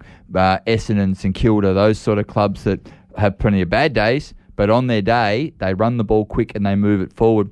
I like the Bulldogs still. I, I just got a feeling that they're, they've got the ability to do it, but they've got to start well. And they've been there and done it before. A lot of these Fremantle players haven't been in a final before. The Dogs have been there, done it. We've seen them win a flag with most of those players coming from uh, the bottom half of, of course, the top eight. I, I just think experience counts a lot in finals. The thing I... Look, Tom, Tom Liberatore coming out does concern me. Major concern, yep. I, I just can't, don't think they've been, they've played well enough all year. To my mind, they have just not. Well, I, I could make that same case for Fremantle. No, no, I, I know, different completely. When Freo off, when they lost to the Suns, it was wet. They got plenty of ball. They just couldn't put it through the goal. I believe it's going to be. When they beat Melbourne, I believe it's going to be wet in Perth. Well, if it's going to be wet, that does help the Bulldogs because Freo don't particularly like the wet. But when they beat uh, Melbourne, Freo, it was their run, their gun, their from backline to forward line movement of the ball. That is, and they, that's been way better than most other clubs on its day. I, I like the fact that people like uh, over the year, Frederick has evolved into a midfielder, whereas it looked like he was just going to be a small forward forever. He, he's so they, they're Listing giving. Pace. Their, their young players have stepped up for them, but I just feel that the Dogs have got the experience to get over the line. You talk about big games, but they fill their stadium anyway. So they ha- they play under a full, one-eyed Fremantle crowd every time. And there's not going to be a huge Bulldogs presence there. So the crowd's not going to be a real lot different than a normal game that's a big, decent game so over there. So your cardboard cutouts won't be required at the Optus Oval? No. There'll be no stat- Statsy's cardboard cutout will not be there. So there's two extra seats they can sell. Yep. Okay, I'm going with uh, Freo though. Yeah, I'm on the Dogs. I'm I on the Dogs. The Dogs can upset them there at Optus Stadium. Uh, I'm I'm on the Dogs. I'd like to see that. Not only that, um, I, I kind of want to eliminate a few of these out-of-state clubs and get down to a Victorian final at the M C G because we haven't seen it, you know, that for a while. Mm. So. Uh, Next game is it starts in thirty-nine minutes, and we need to get off air in about five, boys, because they'll be just about ready to kick into gear. And it is Melbourne versus Sydney, and the lineups we've got for that are Bowie has been omitted, James Jordan was the medical sub last week, and Christian Salem, Joel Smith come into the side. Petrarca clocks up one fifty. Uh, shame they weren't for St Kilda. Uh, Tom Sparrow plays his fiftieth. And across at the Swans, uh, Braden Campbell comes in. Uh, Sam Wicks was the medical sub. So I'm just bringing up the list because I got a feeling uh, Braden Campbell will be the medical sub there. I'll jump to the the news, which will give me the subs locked in. And the subs are yeah, Joel Smith and Braden Campbell are the two subs as it goes through. Yeah, the odds. Melbourne are the favourites. They're one dollar fifty or one to two on in the old. Sydney at two dollars sixty-five. The line is twelve and a half. And our call team this evening, when we get off air for the opening bounce at the M C G, will be Ron Rogers, Chris Johnson and Andrew Cracker for the National Indigenous Radio Service. Melbourne have been brilliant early in the season. What were they on? A big winning streak. Then they hit a hurdle. and I, I'm Lost to the Pies and then... Well, they lost to Freo and they lost, they lost, uh, no, no, they lost, they lost quite a few. They there lost to the Swans sixty-one to seventy-three at the M C G. Yes, and I, what I'm and that that's a um, Stephen May issue. Out on the grog, had a brawl with his mate or one of his ex-mates, and that derailed Melbourne. You can say what you like, but the last few weeks of the season, I think Melbourne were starting to get their game together against Brisbane. They really had that link up and running, solid between the backs, mids, towards their forwards. It worked well. It was terrific to watch. I was really impressed with the way they moved the ball, Melbourne. Over the Swans, I haven't put, done anything wrong. You know, they've won their last six, seven games. I went down the last game of the year and watched Swans and Saints, and I wasn't overly impressed with the Swans. Maybe they already knew they were going to play finals. Uh, they were off on the night, but I wasn't overly impressed. Papley's had a week or two off. That's good for him. Their forward line is okay. Franklin, Papley, Clark, You know, there's some really good players in there, and the midfield, it works. There's nothing wrong with the Swans. I, I, I, if they won, it would not surprise me, but I'm ticking, tipping Melbourne. Melbourne, okay. Uh, Stats, what are your thoughts on this one? Look, I, I think Sydney in recent times have got a very good record against Melbourne. I think it's something like at the M C G, it's seven from eight or seven from nine against Melbourne in recent times. So the M C G definitely holds no fears for Sydney. Look, I just like them as uh, I think they're so even uh, across the field, both in defence, uh, into their midfield, into their forward line. And like you've got Papley having a fantastic year. Uh, Logan McDonald kicked three goals against them when they last met. Callum Mills, I reckon, might go to Clayton Oliver on the evening to try and shut him down. The great thing about, uh, of course, Mills in that role is that he actually goes and gets the footy himself. And I, I just, I really do like where Sydney are right now as a football club. I, I, I, I just think that uh, they're great value at two dollars sixty-five, and I'm all over them to beat Melbourne this evening. I think they can get the job done. Yeah, right. What are your thoughts, Jace? Oh, look, it, this is a tough game. One of the things that does come into play with it is that Gastro jumped a bit through Melbourne yesterday.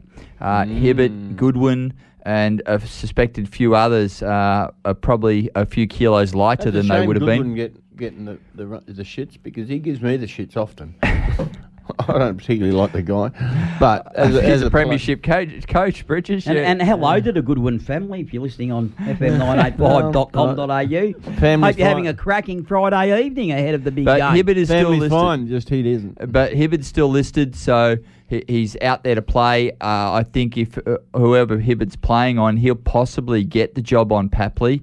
Papley needs to run real hard and see what's in his tank. And that, that will be a bit of an issue. Look, it's a tough one because I love the kids from the Swans. I love seeing, you know, even young Will Haywood, that the second level kids that are starting to step up and come through. Rowbottom's been great the last few weeks. Last couple of years, yes. By even the last few weeks, he stepped to another level again. Errol Goulden, the last eight weeks, has been brilliant. Heaney. Um Heaney, well, Heaney's just Heaney. You know, it, it's not a new thing for Heaney to be that good. The He's McCartan now, brothers down back, they've been sensational. They have, but against Saints they were average, I thought. The, the, Paddy was okay, very good marking, but Tom had a poor night. Uh, Chad Warner is he's still in the, I believe, in the Brownlow considerations. I, I don't think he'll win, but he could very easily yeah, be... Yeah, we were looking at odds of it the other day, and he's not even in the top fifteen as far as odds go. Well, his end of the season was good enough, but... Uh, so I look at that, and I, I, I like it, but I think then we get to youth, ninety thousand at the G... Uh, the a fair chunk of them are going to be Melbourne. The pressure we saw last night, fifty metre penalties being paid, and the player two metres from the umpire couldn't even hear him being told that he was had he'd got the fifty. So it was going to be a loud game. That all comes back to Melbourne. I, I think I've got to stick with the D's. Uh, also, uh, I want our sponsor back. So you know, if I, if well, I drop I, drop off the D's now, then what's Joey going to say? Finishing point out of the two coaching positions, who who is likely to make changes enough to win a game as against going with the norm? Is it Longmire or is it Goodwin? I reckon Longmire. Longmire. That's yeah, I, I do too. If it's not working at halftime or whatever, he, he's a master technician. I think he's just outstanding as a coach. Whereas Melbourne, he's great on his feet and on the run, isn't he? Mm, yes. To make a change. To make a change, and it works. Yeah. yeah. Whereas Melbourne just give the ball to Petrarca and Oliver in that third quarter and expect it just to happen. And if it doesn't, then they, they don't have a plan B, Melbourne. And it's and it's not change for change's sake a lot of the time. No, it's, right. it's well thought out and constructed. Yeah. What's happening in the first half or the first quarter or whatever, where are we falling down? We're falling down because of this. All right, well, what are we going to do? We're going to do this. Well, and whereas other coaches will hit and hope yeah, the sort other, of thing. Other coaches will go to you and say, listen, you're losing your spot. You know, you're not doing your job. Lift your game. Uh, So who are you tipping, Bridges? How much? Melbourne by twenty-seven. twenty-seven. Oh, Bridges is just steamrolling them. Yep, I'm Melbourne, I'm Melbourne tonight. Yeah, no, I'm Sydney. They've got a great record at the M C G against Melbourne. They seem to be Melbourne's kryptonite over the last couple of seasons, and I, I just think that... Uh, is the record like eleven out of the last twelve, something like yeah, that? Yeah, it's, it's something really swayed towards the Swans. I know the M C G record itself is like seven from eight. For, to Sydney, or something like that. It might be seven from nine or something like that, but it's heavily swayed towards Sydney. At two dollars sixty-five, I can't not be on them. Up until last year, Saints had beaten Melbourne sixteen times or something in a row. Yeah, but Swans and but n- Melbourne would have played a few times since even the last, if we go back to the last four, Swans have won those. But past history, when a cl- side, side jumps like Melbourne has, gone from being a, a dishlicker up to that playing finals and winning a grand final, the the previous history to that lift is irrelevant. Well, how about we just go back to earlier this year where last start Sydney beat them at the M C G. And that was just a, this and year. A, and everybody tipped Melbourne beforehand, and Sydney just did enough on the night to win by, what, two goals? Yep. Just let yep. me bring up that one. I'm just clicking on the net to have a look at the timeline on that. Uh, Melbourne were in front by twenty-five points in the second quarter. Uh, Sydney got back to in front by half time. And Melbourne got back out to about twelve points in the final quarter. Back in round twelve. Back in round twelve before Sydney ended up running over the line so by twelve. Who was in front at the end of the night? Swans. Swans were. So were they the better team of the day? Yeah. Well. Up and down game. Max Gawn was a superstar in that game. twenty-eight disposals for Big Max. He had, had at that one. Uh, Clayton Oliver, twenty-nine. And tackle-wise, uh, Callum Mills and Sam Reid both with ten apiece. So they tackled ferociously. Mm. Swans fact, seventy-five to fifty-five tackles. The Swans won the marks. They won the stoppages. They won the clearances. They won the uh, inside fifty count on the evening. And they won the one percenters. Well, now we're up to who wants to play a pre- prelim final at home. And I think Melbourne do. Melbourne by six points. Uh, Stats, what was your margin? I think Sydney can win this, and I think that they can win by, say, three goals. So I'll say eighteen points. Okay. Sydney. Just quickly before we go, our questions come in. Early, quick tip for the Brownlow. I'm still... I think Lockie Neal's got it won, but if it's not Lockie Neal, I reckon it'd be Oliver. Stats. I'm thinking Clayton Oliver. I'm still on Paddy Cripps. Um, and, you know, we'll, we'll no doubt have a big lot to talk about if Paddy Cripps wins and we end up with another Judd scenario. But anyway, there's a, a, a bit of info for you. Look, enjoy the football this week. If the games are all like last week, win or lose. Last in, night. Last night. Yeah, win or lose, because like it, it was just an amazing spectacle to watch. Uh, and just, just before you finish, last year, the A F L had the week bye and it was as boring as all hell. This year, they had enough brains and gumption to move the ladies' opening round last weekend. I thought it was terrific. Filled the weekend in. I thought it was just wonderful, and some good games of footy. And Saints are third on the ladder. That won't last. But I, I just Hey, think they didn't win a game, I don't think, last two, year. Well, two yeah. last year. But I think that was good. Did you watch much of it? Yeah, Stats? I watched a lot of it and listened so, to a lot of it. Congratulations to the A B C yeah. just on that. Yes. Uh, broadcasting six of the nine games throughout the yep. weekend. I yep. thought it was fantastic. And, yeah, I did watch a lot of it. So I think it was a brilliant move. A F L Women's on that bye weekend opening round. I thought it was great, and I don't think we've missed or been in the lag we were the years before that. So a subject we can talk about next week is uh, about uh, women's games being able to be before, before or after. But I believe tonight, or it's either tonight or tomorrow, there's a women's game prelude to, to the game. There's a game currently being yeah, played. I've been played now. Yep, so it's tonight. But is so. it at that ground? Yes. Okay. Yep, there is a, a, a pre-game women's game Good. for it, which is a great thing to do. So, yep. all right. Uh, thank you, everybody. Thank you guys for listening, uh, for being here. Again. Yep, over time. Thank you, everybody, for listening. Enjoy the football. Thanks to Pat and Tina's, of course, for sponsoring us. Good luck to Joey and his Demons. Uh, good luck to Tina and her cats. That's just the important thing to go see. There's a, there's a method to my tipping. With, yeah. Thank you, everybody. You're live and local here on one F M. Cheer, cheer the red and the white, honour the name by day and by night, lift that noble banner high, shake down the thunder from the sky, what though the odds be great or small, Swans will go in and win over all, while her loyal sons are marching onward to victory. Grand old flag, it's a high-flying flag, it's the emblem for me and for you. It's the emblem of the team we love, the team of the red and the blue. Every heart beats true for the red and the blue, and we sing this song to you. Should all acquaintance be to love, keep your eye on the red and the blue. Patentina's B P service station North Shepparton has been serving people living in and visiting our region for now more than fifty years. There's no other place you can still experience driveway service, delivered with a smile, the old-fashioned way. Supplier of B P Ultimate Fuels, they will wash your windows, check under your bonnet and even do your tyres while you wait. Next time you're filling up, do it at Patentina's B P service station. G V Highway, North Shepparton. one F M sponsor. You've been listening to a one F M podcast.